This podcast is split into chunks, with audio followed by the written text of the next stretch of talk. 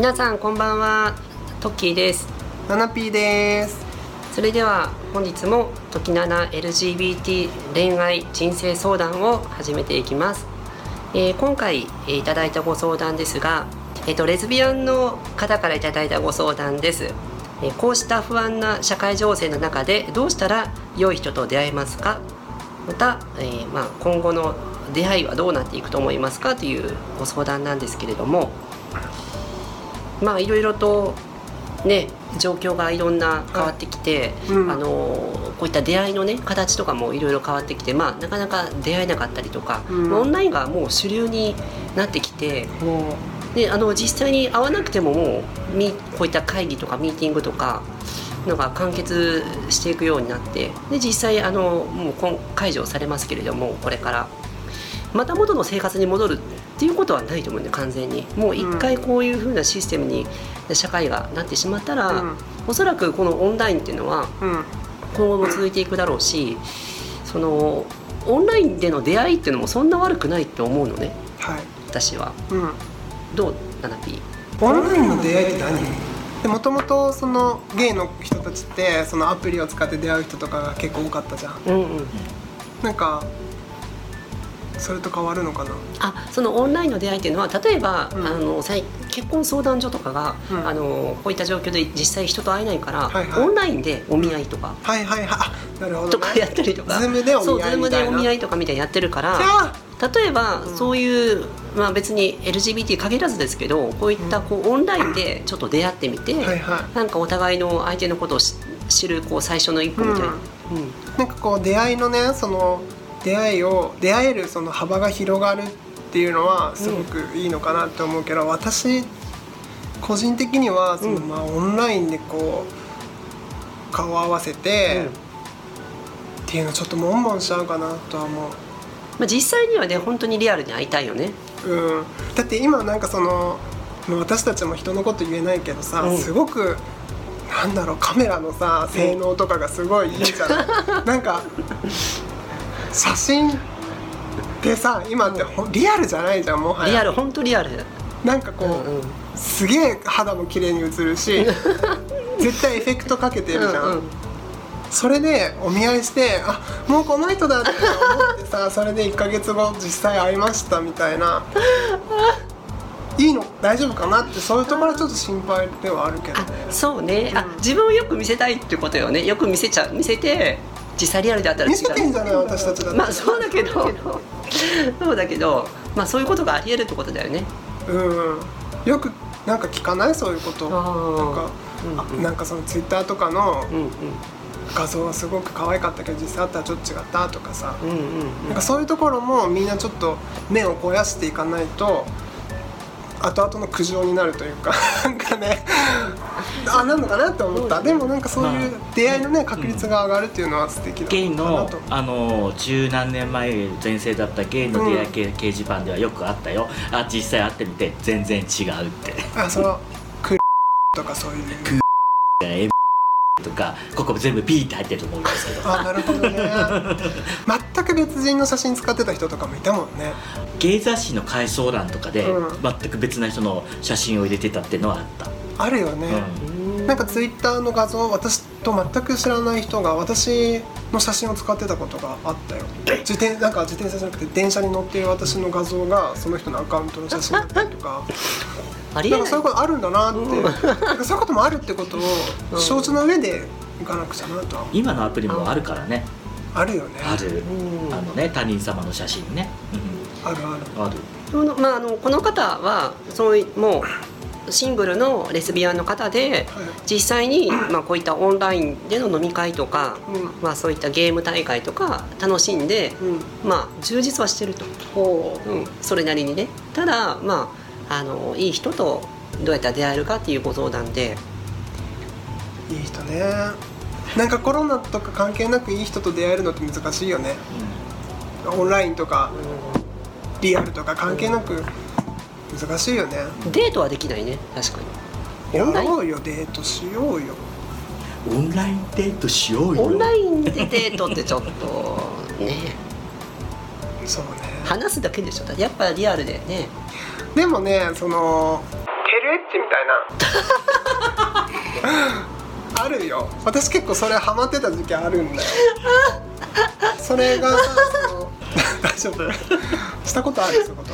なんかでもなんかかけてみたことある昔いやすっごい昔、すごい昔前になんか、うん、かけてみたことある、うん、どうだった？うん、それはその時は私なんか相手がその女性のお姉さん、はいはい、でなんかその自分でなんかこういったことを喋ってる人なんだけど、うん、そういうなんかちょっと料金が発生してる。そうそう、料金発生です。そうなんだ。なんか私がやってたのは、うん、そのやっぱりさっき言ってた掲示板時代に、うんうん、テレエッチっていうコーナーが今あるかわかんないんだけどあったんだよね、うん、だからそこに今ね、うんなんかでは、うん、掲示板の半分近く電話でっていう投稿。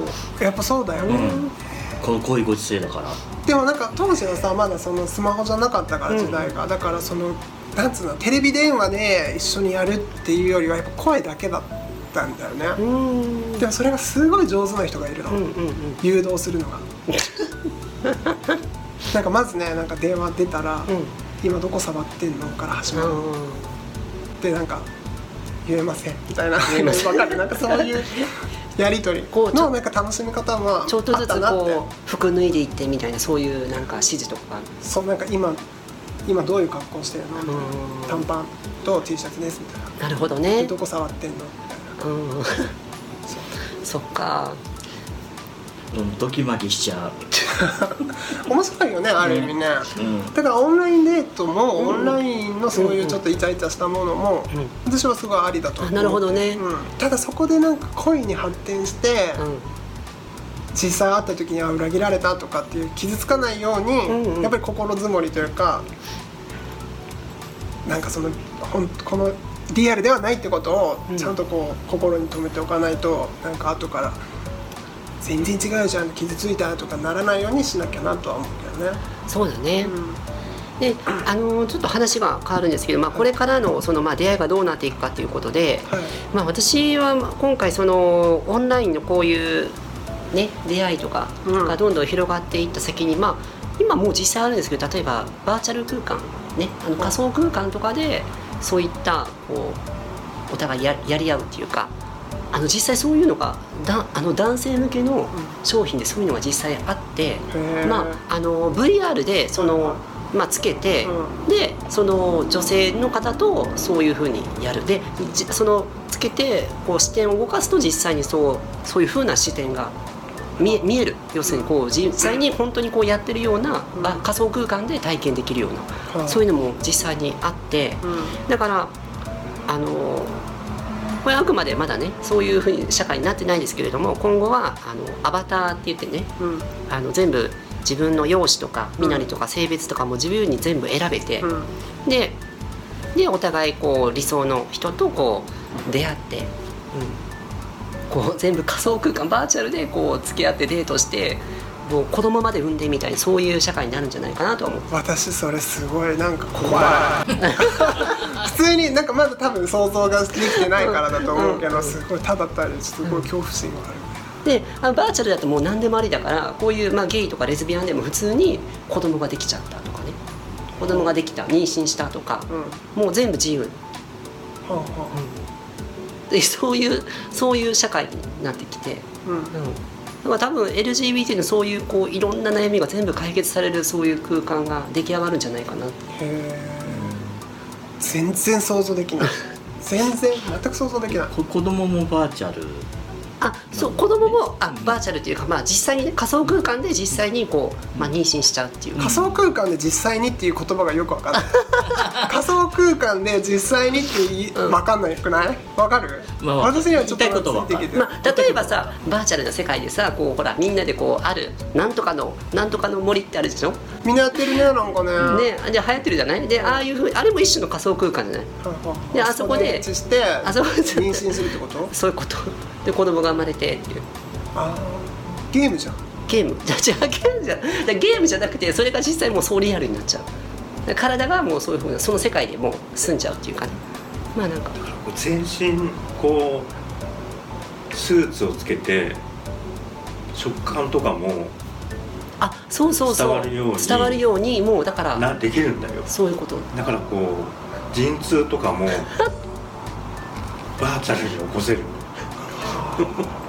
陣痛もバーチャル。いや私ね、そう、まあね、いつそういう時代が来るかわかんないし、うんうん、なんかちょっと見てみたい気持ちもあるけど、それなんかわかんない、想像ができない。まあ私も想像できないよ。違う星みたいだね。そうだね。うん。はい。ということで、はい、相談何だったんだっけね。そう。いや、まあでもこの方は、うん、まあどうやったらね出会いが、まあ、見つかるかっていうこととか。うん、そうだね、ちょっとネガティブな感情を持ってるのでこの方は今ね、まあ、その不安な時は誰しもそう思うんですけど、まあ見つかりますよちゃんと、うん、そうただもしかしたらこの人は本当は心のどっかでもう自分は一生一人でいいって思ってるかもしれないし、いやそんなことはない、絶対見つけたいって思ってるのかもしれない。そこはもうちょっと詳しく聞いていく必要があるので、はい、うん、今回のこれだけだとちょっと分かんないですよね。そうね、お幸せに。こんな感じで今回は OK でしょうか。誰に聞いてんの？ということで、はい、今回の、まあ、ご相談は以上です。参考になりましたらありがとうございます。ありがとうございました。参考になりましたら幸いです。番組では皆さんからの相談をお待ちしております。メールアドレスtoki7.lgbt@gmail もしくはツイッターのリプライやコメント、ダイレクトメッセージからも受け付けていますので、気軽にご相談いただけたら嬉しいです。質問箱もお待ちしてます。はい、お願いします。それではまた次回お会いしましょう。さよなら。さよなら。